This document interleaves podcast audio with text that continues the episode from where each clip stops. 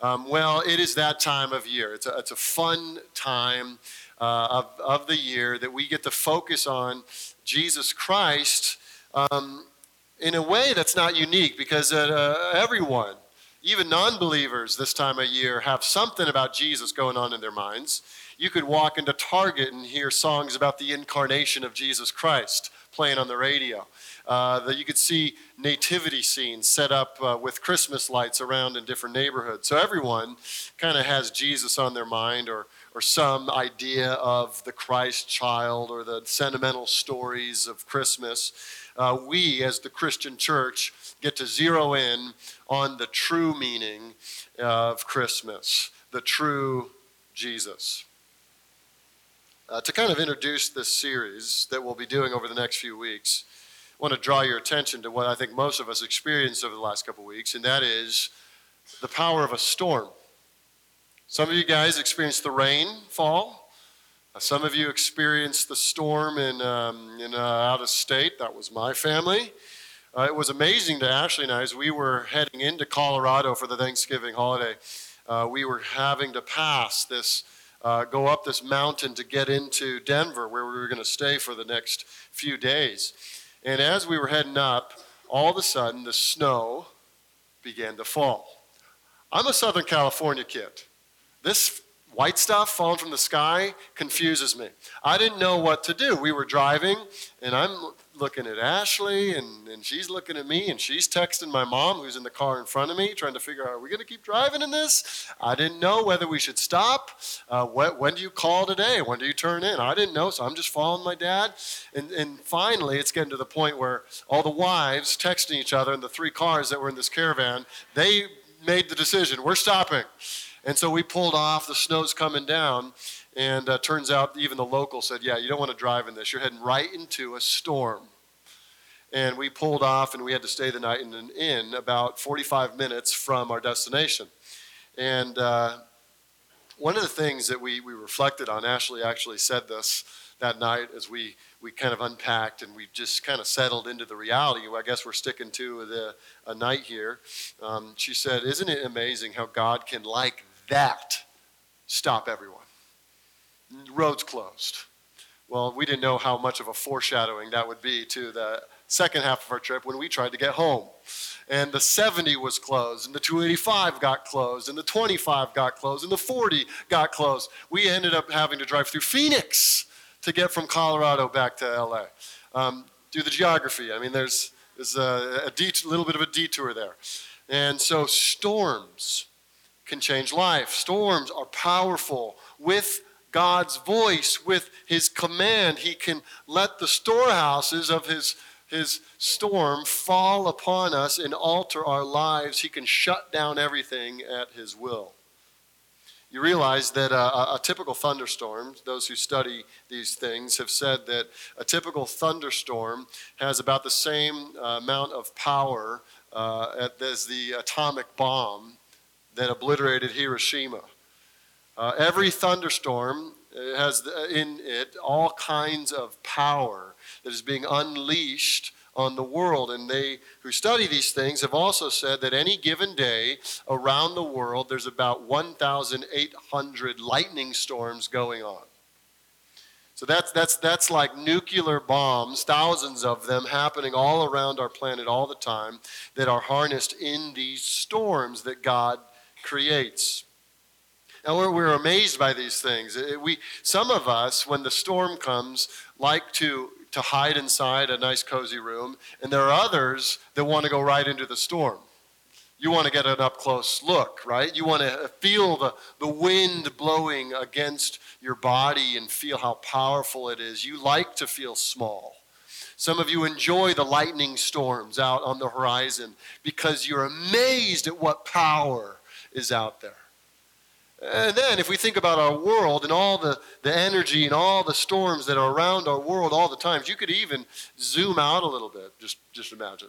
And let's imagine you get into outer space and you imagine the kinds of force and power that are in that are out there. Uh, they are uh, scientists, astronomers have discovered uh, what we call supernova. Uh, uh, they say our atomic bombs are about 50 megatons. And they have figured out a way, don't ask me how, to measure the energy of a supernova and have come up with a, a number, a staggering number, that one supernova puts off about 24 octillion megatons of energy. You ever counted to octillion before? That's a 24 with 27 zeros following it. I actually looked up another way to say this. It actually sounds like a number my kids made up. You could also say it this way it's a thousand trillion trillion, a billion billion billion. That's the amount of energy in a supernova when that thing goes. Now, think about this for a second. Romans chapter 1. The gospel is the power of God for salvation to everyone who believes. the God spoke a supernova into existence, a universe into existence, with billions of stars and galaxies all around, each one of them representing millions and billions and octillions of energy. And God spoke those things into existence. How powerful is He?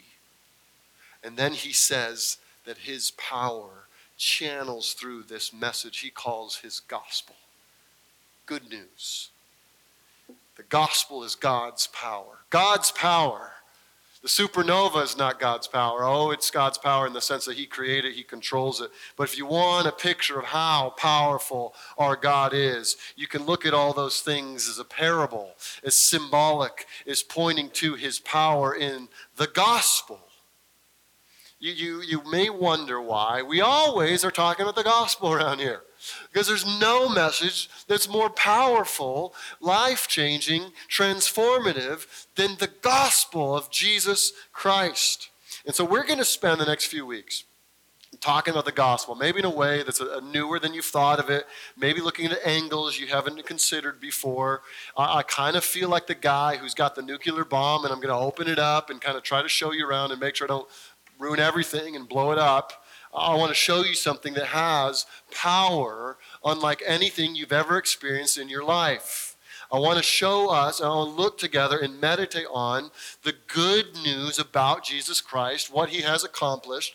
And, and, and my prayer has been that this wouldn't be, oh, yeah, I've heard this before. Yeah, I got that message. I, I'm, I'm a Christian. I got the gospel already. As Mark reminded us last week, you don't only need the gospel to get saved, you need the gospel all day, every day, all through your life to be reflecting on who Jesus is and what he has done for us. So here's our goal. Over the next three weeks, we are going to behold Jesus Christ. You might think, of course, it's Christmas, but we might do this in a way that you're not anticipating. I'm going to invite you to turn to 2 Corinthians chapter 5, verse 21. The title of our sermon is Jesus, our substitute. It's appropriate, I believe, during the time that we reflect on the incarnation to think about the purpose of the incarnation as well. You can even think of Simeon in Luke chapter 2 when he's talking to Mary about the come, the, the Messiah who has come, and he is reflecting on who he is, and he makes these amazing statements, and then it's almost as if he looks to Mary, and he mentions in Luke chapter 2 that a sword will pierce her as well. That even in the talk about this coming Messiah, the incarnation, there was this shadow the shadow of a cross. That from the very beginning of his coming, there would be not only uh, the amazing miracle of an incarnation, but the amazing accomplishments of a cross. I think it's appropriate in this holiday season to not just think about the incarnation, but to think also about what he came to do. So you're in 2 Corinthians 5:21 and we are going to focus on half of a verse. And then next week, the other half of the verse. But let's read 2 Corinthians 5:21a, the first half. for our sake, he made him to be sin who knew no sin. Let's stop there. What's happening? For our sake, this is describing something God has done for his people. It's describing how God is acting on behalf of his people for their good. What did he do? He, that's God the Father, made him, that's God the Son. These are the people involved, two members of the eternal Godhead. God the Father makes God the Son what? To be sin. This doesn't mean that God the Father forced the Son to sin. This doesn't mean that he uh, was a sinner himself. It means that God and his Son had an agreement that the Father would impute, would transfer, would credit the sins of his people to his son. God made his son, though he knew no sin, to be sin. Why? For our sake. I use that word, the imputation. Imputation. You heard that word? I preached a sermon on this uh, several years ago at a summer camp, and there were junior highers involved. And at the end of it, you know, you know, sermons with junior highers involved can be an interesting thing. At the end of the sermon, I had some of these kids sitting around, these boys. I said, All right, what'd you get out of this? One of them raised their hand and said, Why did you keep talking about amputation? and, and I went and crawled into a hole and didn't come out for the rest of the winter. Imputation is the word that we're talking about here. The idea of imputation is this that, that, that something is truly transferred to another. It is truly credited to a different account. And what is happening here, what is being described, is that God the Father is truly transferring sin, the sins of the people that He loves, His children, to His Son. He is transferring it to Him. He didn't know any sin, the Son didn't commit any sin, He wasn't forced to do any sin. But if you think of accounts, all the sin that was in the accounts of his beloved children was removed from them, and it was truly, really transferred and credited to the account of the Son of God, namely Jesus Christ. This is critical to understanding the gospel. Uh, the, uh, the doctrine of imputation the idea, the concept of imputation is really critical for us to understand how we are saved and how we are reckoned to be righteous before a holy God. There's three imputations that are described in the Bible. The first is the imputation of Adam's sin to all humanity. The Bible teaches this. It's very clear in Romans chapter 5. You can turn there if you want, but I'll read some of the verses so you don't have to. The Bible's very clear that when Adam sinned, all sinned it teaches that in Adam all died. Romans chapter 5 verse 12 says this, just as sin came into the world through one man and death through sin, and so death spread to all men because all sinned. You say who sinned? Well, Adam sinned. Originally, it was a sin in the garden of Eden. But Romans is telling us Paul is writing all men sinned there in Adam chapter 5, verse 15. But the free gift is not like the trespass, he says. For if many died through one man's trespass, he goes on to explain what he's talking about there, but his point is to say, many died through one man's sin. That is, in Adam all fell. In Adam all died. Verse 19 of the same chapter For as by the one man's disobedience, that's Adam, the many were made sinners. Case closed. This is the Bible's teaching. Whether we like it as fair or call it fair, the Bible's really clear that when Adam sinned, we all sinned. When Adam fell, we all fell in Adam. When Adam died, we all died in Adam. And we are born guilty of original sin. That's the theologian's word. We are guilty of original sin. Now, we can't protest that because we're also guilty of actual sin. We are sinners, the Bible teaches, by nature because we share Adam's fallenness, and we are sinners by choice because we've chosen it ourselves. If you ever doubt the doctrine of original sin, raise a kid. Watch that eight month old though he cannot yet speak, try to overthrow the house. They do that. They scheme. They're cunning and sly. I understand how that works. We're born sinners. We're born sinners by nature and by choice. This is the Bible starts by an unashamed declaration that all have sinned, all are fallen, all are guilty. Now, if you come to, came to church this morning and you're not a Christian, you're like, wow, this is bad news. Do they come to hear that they're sinners every week? You might be thinking. I would ask you, though, wouldn't you agree that there's sin in the world? And if you're honest, wouldn't you agree that there's sin in your own heart? I'm sure you've probably, even you who don't profess to be a Christian at all, I'm sure you would agree with the experience that many of us have had that after sinning, you felt a tinge of guilt in your conscience. A question I, as a Christian friend, would ask you, non believer, what do you do with your guilt? See, the Bible teaches that sin is real. It's a real problem. It really has separated us from God. It has set us in rebellion. It is the biggest problem you and I face. It is the biggest problem in our world sin. It's there. Now, what we do when we gather as Christians and what we believe when we speak about this good news, this gospel, we are not talking about a moral improvement program. We are not talking about ways to find your purpose or to live a higher life.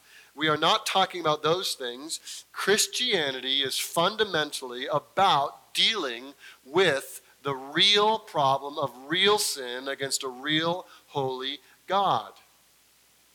It is about what Jesus has done for us in history, actually in his life, death, and resurrection.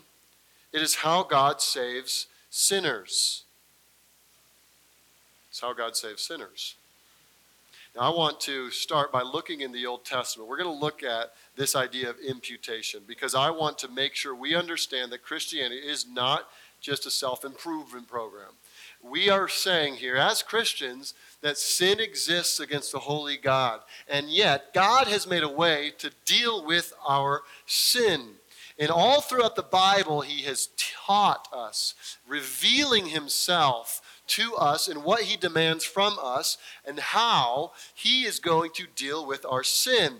And the idea, the concept of imputation is all throughout the Bible. Let's go to Leviticus, just to start, let's say. You could turn to where the, they talk about the Day of Atonement. Jews, even today, will recognize the Day of Atonement, Yom Kippur. Well, that has its roots in Leviticus chapter 16. Leviticus chapter 16, where the rituals that the Jews were instructed to do by God were, are laid down. It starts by describing a priest. We're going to kind of pick the pertinent verses here so you can see what's going on. A priest was to take a bull, one bull, and two goats. Okay, the bull was to take, or the not the bull, the bull didn't take anything.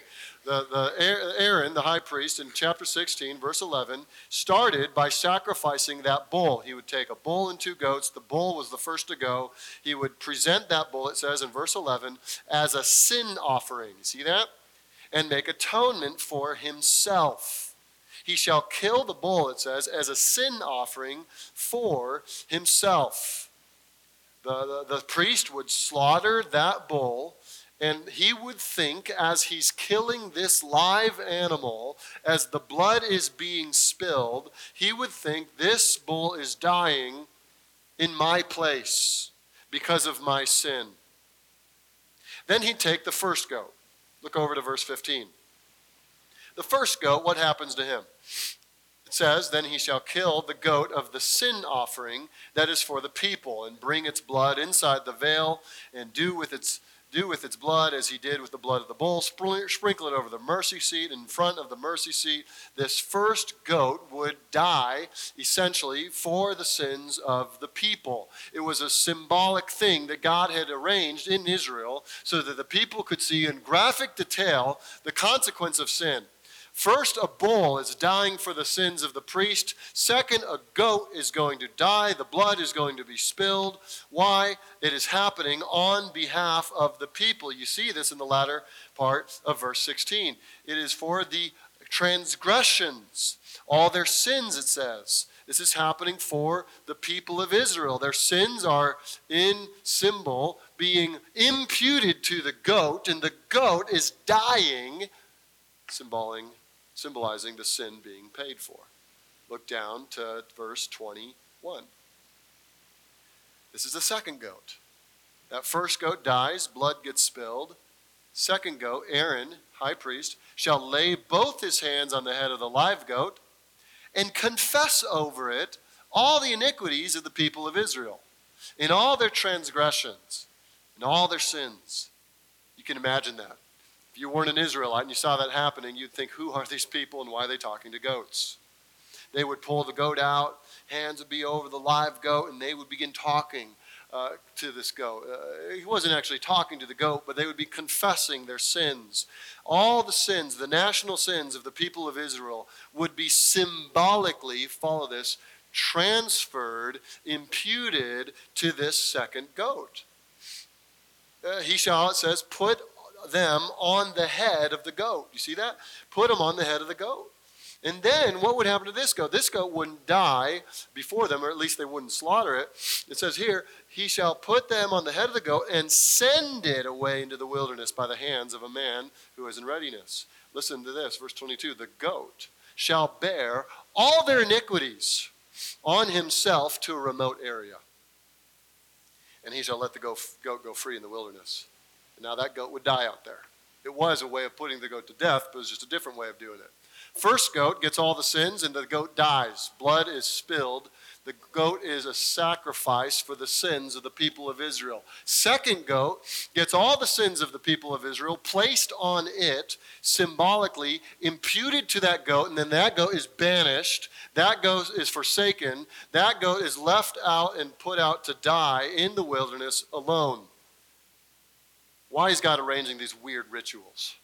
Why is God in the Old Testament putting all these strange stories about how his ancient people did these weird, bloody rituals? What's the point of this? Listen, all of this is foundation for us to understand what's happening in Jesus' life. This is helping pave a way that understands for us the gospel message and the work of Christ on the cross. Why? Because not in a symbolic way will Jesus take our sins.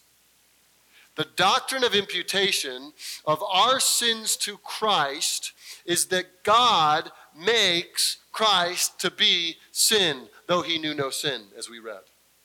And so, in a real way, the Bible in the New Testament teaches that Jesus steps forward as God's chosen one who will bear the sins of his people. He will not live through this. He will bear the sins, and like the first goat, he will be killed, and like the second goat, he will be banished. Why? So as to deal with the sins of his people. This is what the New Testament is describing. 1 Peter chapter 2, verse 24. He himself bore our sins in his body on the tree. Hebrews chapter 9, verse 28. So Christ, having been offered once to bear the sins, to bear them, to, to put them on himself, they are imputed to him and he bears them, he bears the sins of many. Isaiah prophesying hundreds of years before the life of Christ would say it like this Surely he has borne our griefs, he has carried our sorrows, yet we esteemed him stricken, smitten by God, afflicted. But he was pierced for our transgressions, he was crushed for our iniquities. Upon him was the chastisement that brought us peace. With his wounds we are healed. All we like sheep have gone astray. We have turned every one to his own way. Listen to this. And the Lord has laid on him the iniquity of us all. Imputation. Imputation. He made him who knew no sin sin for us. He made him sin. He credited our sin to his account. I want to now look to think about this. I want to, for the rest of, uh, hopefully, the concept of imputation is clear in your mind. You understand what it is. It is a true transfer where God takes the sins of his people, removes all of them from them, and then places it on his son, and his son suffers the punishment for those sins. Hopefully, we get that idea. That's imputation. Okay, that's the doctrine of our sins being imputed to Christ as our substitute. Now I want to zero in to the cross. I want to look at as the imputation is happening and as God is reacting to his son as the sin bearer, I want to look at this. Matthew 27, just to get the, the, the imagery in our minds. We're at the crucifixion now. We're on a hill outside Jerusalem. There's three crosses there. Jesus is in the middle. Friends, that's your Savior up there. I want to stand, as it were, at the foot of that cross. I want us to try to get our imaginations going to, to see this. He's beaten up, he's bloody. This is our Savior. He's a 33 year old Jewish man. Worked most of his life as a carpenter, but we know he's God incarnate. As we're seeing him, his hands are red with blood. His head looks brutalized. There's probably droplets of blood coming down from there as his scalp has been scraped open by thorns. His back is probably raw from the whips and scraping against that splintery beam. His feet are pierced through. You can see him there. He, he's heaving. Can't get enough air in. He's suffering. He's really suffering. Matthew 27 45 says, Now from the sixth hour there was darkness over all the land until the ninth hour three hours of darkness in the land in the middle of the day, and about the ninth hour, Jesus cried out with a loud voice, Eli, Eli, lema sabachthani, which is, My God, my God, why have you forsaken me? That little baby that, that they celebrated at Christmas at the first manger scene has grown up He's done all the things that we've read about in the Gospels. Now he's dangling on a cross, suffering like we've never known in our lives. And there's more than meets the eye that's happening there because you can see the blood and you can see the nails, you can see the scrapes, you could see all that, you could see the mockings, and you can you could see all that. But you also know, we know that something else is going on because we know that God made him sin. Okay, God made him sin. He didn't know sin, but God made him sin for us. So we know that something spiritual is going on here that this is more than physical suffering that's happening on the cross. And as we're watching what's happening, okay, in our mind's eye, we're seeing the cross. I want to draw your attention to four things here that are, that are happening on the cross. First, here's what's happening Jesus is being treated like a vile sinner. You say, of course he is. The Romans would beat him up. The Jews wanted him crucified. Of course they're treating him like a sinner. No, no, no. I'm not talking about what the Jews and the Romans did.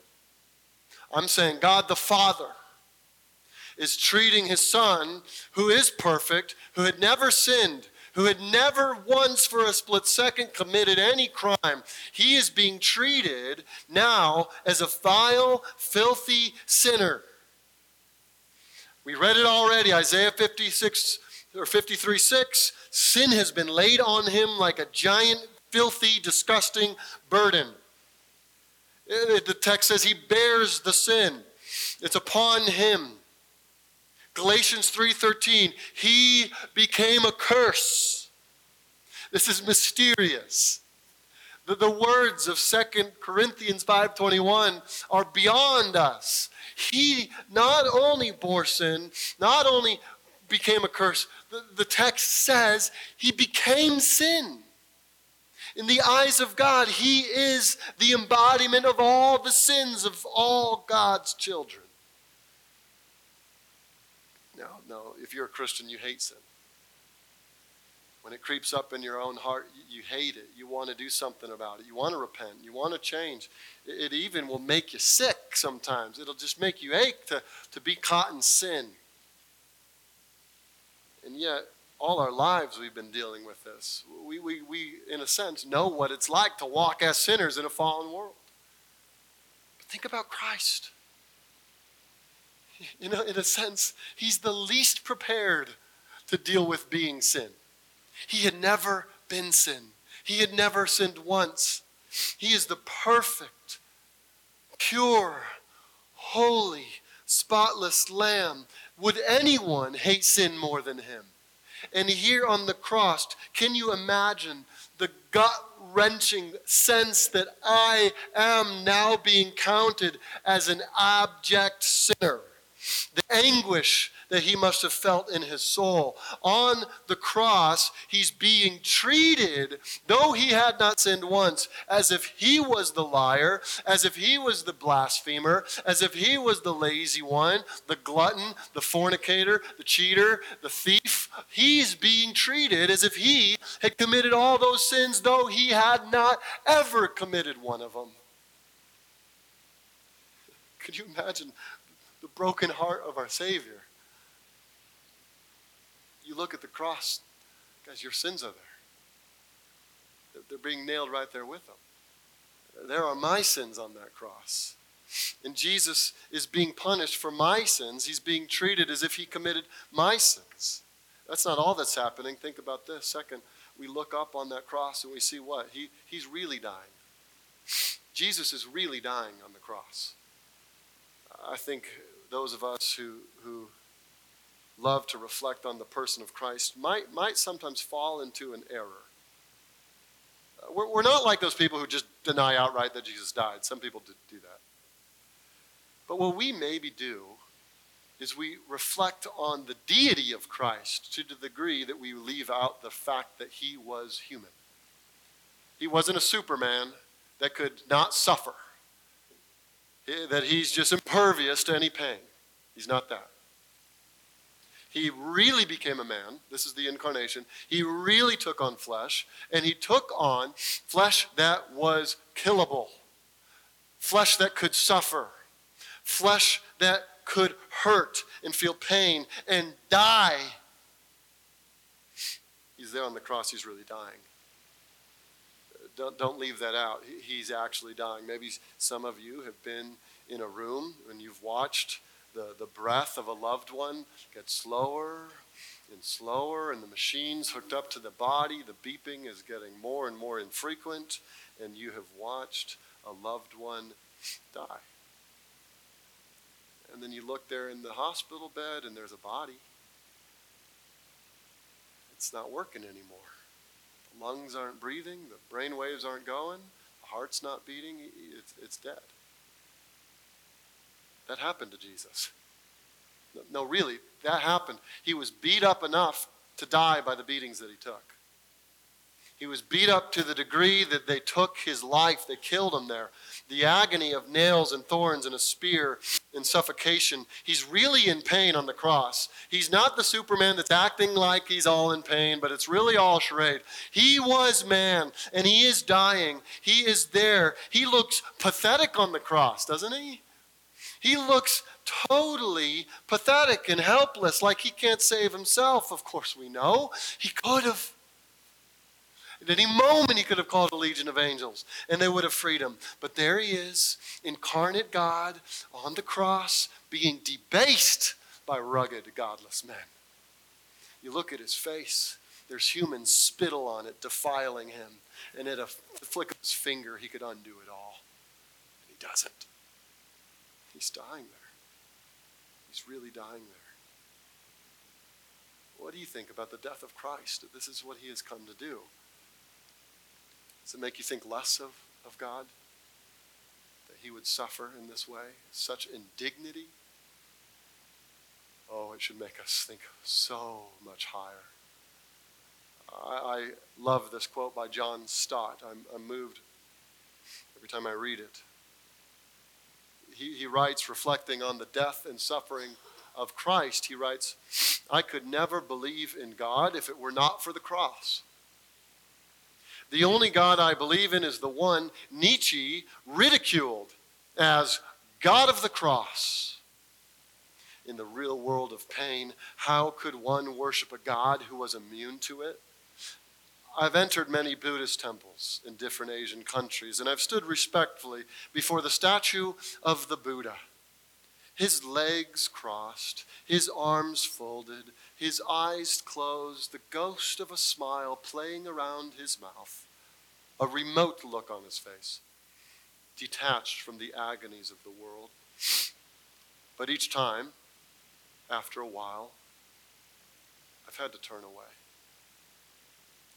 And in my imagination, I have turned to that lonely, twisted, tortured figure on the cross nails through his hands and feet, back lacerated, limbs wrenched, brow bleeding from thorn pricks, mouth dry and intolerably thirsty, plunged into God forsaken darkness. That is the God for me. He laid aside his immunity to pain. He entered our world of flesh and blood and tears and death. He suffered for us. This is the incarnation. This is why he came, to really die. Here's the third thing that's happening on the cross. He, he's being treated by, as a vile sinner. He's really dying. Third, he's being forsaken. Remember that goat, that second goat? All the sins are transferred to it, and it is left in the wilderness. It is banished, it is forsaken to die alone what's happening on the cross. He cries out, What? Why have you forsaken me? He is being forsaken right there. The, the, the sins of his people have been imputed to him. And in that moment, God is expressing divine wrath against him. And uh, a part of that divine wrath is God forsaking him. There's a faint analogy that, that maybe you've experienced in your own life. Uh, maybe, maybe you've experienced someone that you've loved turn away from you or hurt you. Maybe even some people have been raised in families where a father who was supposed to love, supposed to love you, left you, abandoned you. Many of us can't fathom what is actually happening with Christ this perfect relationship that had only been perfect in all eternity, all eternity past, perfect for this moment on the cross as Jesus is the, is the sin bearer, the, the Father is forsaking. Mystery of mysteries. The, the Father is forsaking the Son. Uh, we, we can't even fathom what this would be like. Can you imagine your beloved Father? The one that you've, you've looked up to, one that you've grown up with, one that has been a provider for you all your life, one that you've admired, one that you've loved. And he turns to you one day and he looks at you in the face. He says, Get out. I'm banishing you from my presence. I'm banishing you from my presence of blessing. And now, what there will be for you is the presence of judgment. That's what's happening on the cross. He's being forsaken by the Father. He's being banished. He's being left there. Darkness falls. Here's the fourth thing that's happening. This is wrapping it all together. Jesus is paying sin's penalty. That's what he's doing there. He is dying for the sins of his people. He's dying for your sin. All your sin. The sins of your past that you've forgotten. The sins of your past that haunt you. The sins of your present that you know about. And the sins of your present that you are unaware of the sins of your future that you have not yet committed, that you don't even anticipate. All those sins wrapped up like a giant burden, and they are placed on his back, and he is bearing them, and he is dying for them. The wrath of the Father for sin is being poured out on him. He is paying the penalty that you and I deserve for all those sins. He is dying for you. He's paying the penalty for you, Christian. Have you ever wondered if Jesus is just indifferent to your problems?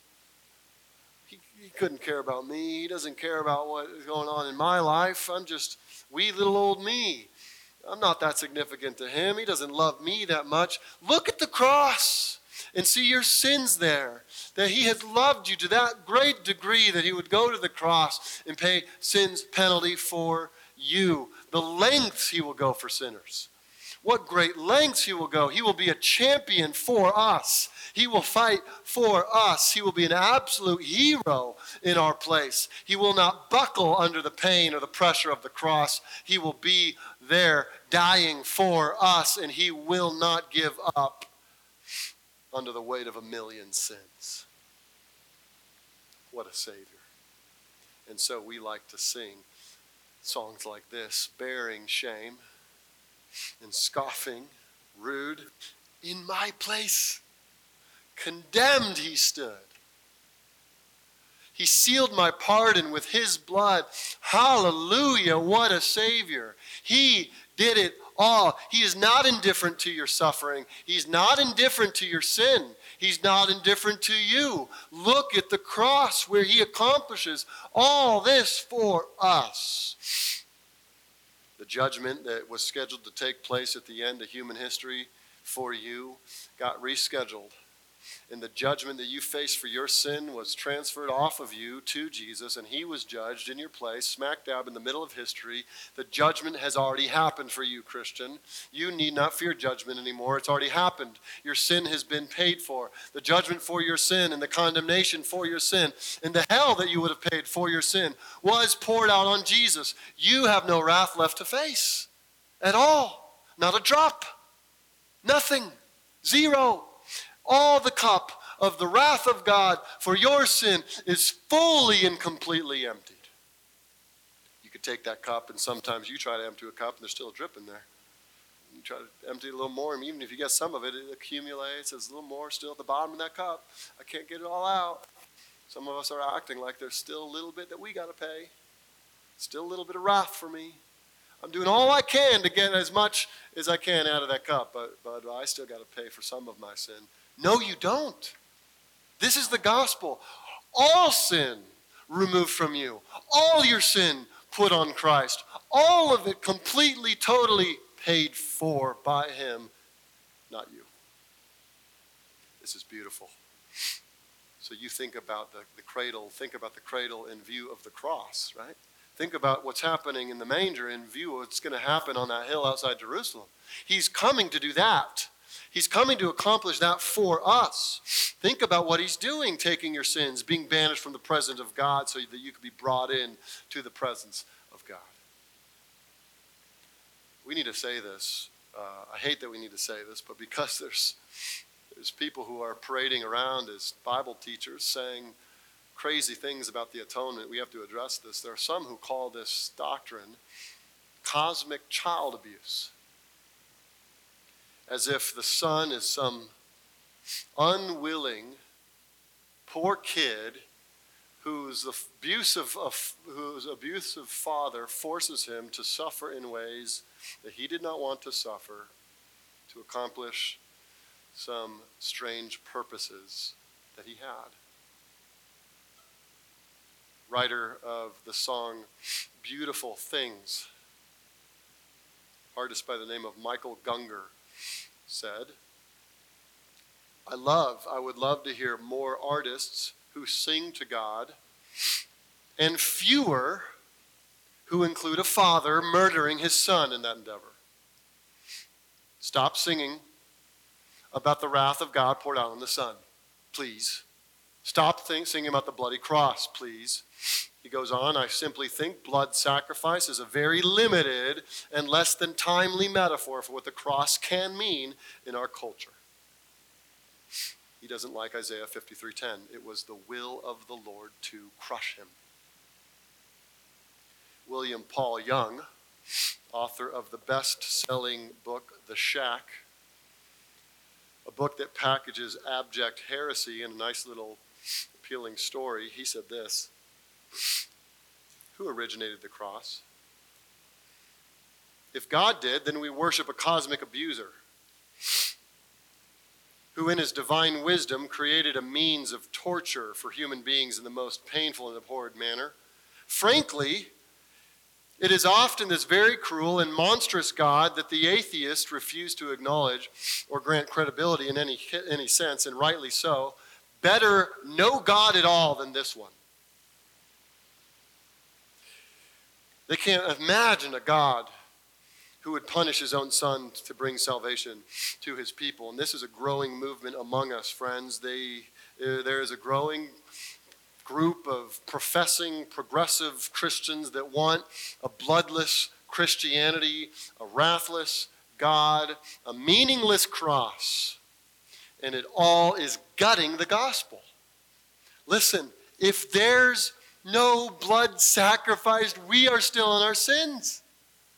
If the imputation of our sins to Jesus didn't really happen, we're still stuck. Our sins haven't been paid for. The gospel is saying to us that Jesus has come to be the Lamb of God who takes away the sins of the world. That anyone who trusts in him can have their sins removed from them, placed on Christ, and paid for in full. We believe that age old gospel. Jesus died for my sins.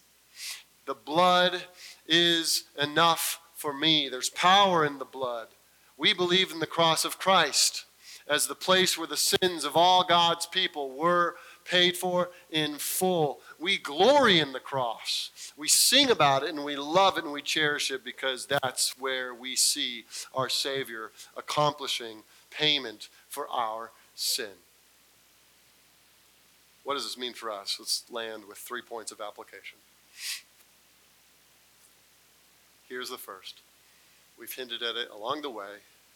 First, rejoice in full assurance. Christian, sleep well tonight in the love of God. You are so loved.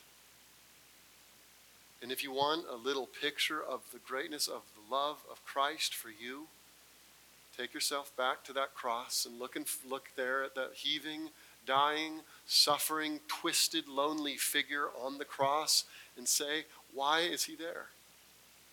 Why is he there? He's there for me. He's there to take my sins upon himself. How great is his love for me. Rest some of us Christians still, though we know these things to be true, will suffer with a kind of fear, maybe a kind of doubt that maybe back in, in the, the mind of God, God is still a little bit angry with me for my sin. There's an old hymn called Now Why This Fear? Written to address that very issue. And the, the hymn goes like this it's one that I've recited to myself and many times and many seasons. He says, Now, why this fear and unbelief? He's talking to his heart here, he's talking to his soul. Why this fear and unbelief? Has not the Father put to grief his spotless Son for us? And will the righteous judge of men condemn me for that debt of sin canceled on the cross? What's the answer to that question? He won't punish you for sins that have already been paid for. That's the beauty of what this song is conveying. The righteous judge cannot condemn you for a debt of sin that's already been paid. Rest, Christian. Rest and rejoice in the full assurance you're loved. The song goes on complete atonement you have made, and by your death fully paid the debt your people owed. No wrath remains for us to face. Sheltered in his saving grace and sprinkled with your blood. Second, second point of application, we're, we're going to rejoice in full assurance. Second, we're going to fuel up to fight sin. Fuel up to fight sin by reflecting on the imputation of your sin to Jesus Christ. This is ammunition for the devil. When he comes to you with accusations, when he comes to you with your guilt, you have to know how to fight. And the way you fight is by going back to the truths about what God has declared about your sin. Not what Satan says about your sin, but what God has said about your sin. You say, what do you mean? I like using what John Piper has called gutsy guilt. Gutsy guilt. Write those words down if you're a note taker and use this as battle against sin in your life. Gutsy guilt. You say, what do you mean by that? Here's what I mean. First, when you are sinning, or you have, sorry, you have sinned, let's say that. When you have sinned, you have fallen into conviction, you know you've sinned, you feel the weight of that sin, you feel bad for that sin, you say, How do I deal with it? Here's gutsy guilt. First, you start by naming that sin. You, you call the guilt what it is. You see it for all it is. You admit all its grossness. Don't sugarcoat it. Don't minimize it. Don't rationalize it. Look that sin dead in the eye, call a spade a spade, admit it for all that it is, and say, Yes, I have done that. And I'm guilty of that sin. Here's the gutsy part. The guilt part, it means look at the guilt in the face. Here's the gutsy part believe the promises of God about that sin. Defy the accuser, what he's going to say to you about that sin. Be gutsy and look that sin in the eye. Look it boldly in the face and say, That sin has been transferred to Jesus Christ. That sin was on the cross. That sin has been paid for. I will not face condemnation for that sin. Christ was condemned in my place. That sin won't drag me to hell because Jesus already paid the wrath of God in my place. Yes, that was a filthy sin that I committed. Yes, it was wicked. Yes, there is some vileness in that sin, but I will not be defined by that sin. I will not be judged by that sin. I will not be dominated by that sin. That sin has been removed from me. That sin no longer defines me. That sin has been put on Christ. That song, that sin is not mine any longer. Be gutsy about that. Look it in the eye and make claim those promises of your sin being removed from you and placed on Christ. Be like Luther. I love this quote. He says, When the devil throws our sins up at us and declares that we deserve death and hell, we ought to speak thus I admit that I deserve death and hell. What of it? Don't you love Luther? Does this mean, he goes on, does this mean that I shall be sent into eternal damnation? By no means. For I know the one who has suffered and made satisfaction on my behalf. His name is Jesus Christ, the Son of God. You look that sin in the eye and say, Yeah, I deserve death and hell. I deserve it true. That's exactly the case. If I were to pay for my own sins, I'd be in hell today. But what of it? My sin's already been paid for, it's already been done, it's accomplished, it's finished. God no longer has any wrath left for me to face. Here's our third application move forward in sacrificial obedience. Now move forward in sacrificial, risk taking, zealous, fervent, all in obedience to your Savior King. I think there are many. There might be ballparking this, just kind of estimating, going off anecdotes and whatnot. I think there's a lot of people, probably a lot of teenagers and college age students, and a lot of young, young men and women who they, they've, they've gotten enough of the gospel to start to feel a zeal to, to do something for Jesus. They want to give their life to him. They want to volunteer. They want to march with their king into battle. They're willing to do what it takes. And then they fall into some sort of sin pornography, addiction, theft, deception, lust, and they feel shame. And they cover their shame. In the dreams that they maybe once had to serve Jesus are being hidden. They wouldn't dare try to serve him now. And the voice of the devil, the voice of the accuser, is whispering all along, Oh, how shameful are you! You couldn't possibly do anything of any value to the kingdom. You couldn't possibly help anyone. You can't possibly amount to anything. You're never going to do anything for God. And oh, the shame only increases. And that wet blanket is laid on them, that blanket of hopelessness. The fires of their zeal are put out, their sin is hidden, service is neglected, shame abounds. And with all the shame that increases, they're only tempted to hide more sin. Does that describe you? Maybe at one point in your life you had great aspirations, but there has been something that's derailed you. It's been your own sin. You just feel like you're in a downward spiral of shame that you don't know how to get out of. And listen, you have to grasp the richness of the gospel. All those sins that you're so ashamed of that you are hiding from everybody, that no one else knows. They're on the cross. They're not defining you anymore. They are not your identity at all. They really, truly, actually have been removed from you, and they have been put on Jesus, and he was punished in your place. They have no power over you anymore. They don't define you at all anymore. You are innocent. And what we're going to talk about next week is that not only that, the perfect, pure holiness of Jesus Christ has been credited to your account. That when God sees you, not only does he see all your sins gone and paid for, not even associated with you anymore, he also sees the perfect righteousness of his Son on you. You don't have to walk and wallow in shame. You don't have to nag with this guilt that's always bringing you down. You have been forgiven. You have been clothed. You have been loved. You have been welcomed. It's time for you, if you're in that description that I've just laid out for you, it's time for you to get out of the shame, to talk to God first about this amazing gospel He's offered you. Then to look people in the eye and say, Here's who I am, here's what I've done, but here's what Christ has done for me. And here's how I'm moving forward in obedience because I am not going to let my sins define me any longer.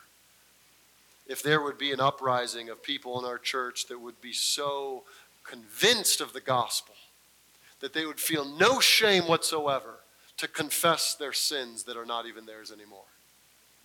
What a healthy church we would be. There's two kinds of church health. One's Pharisaic church health, everyone's fine.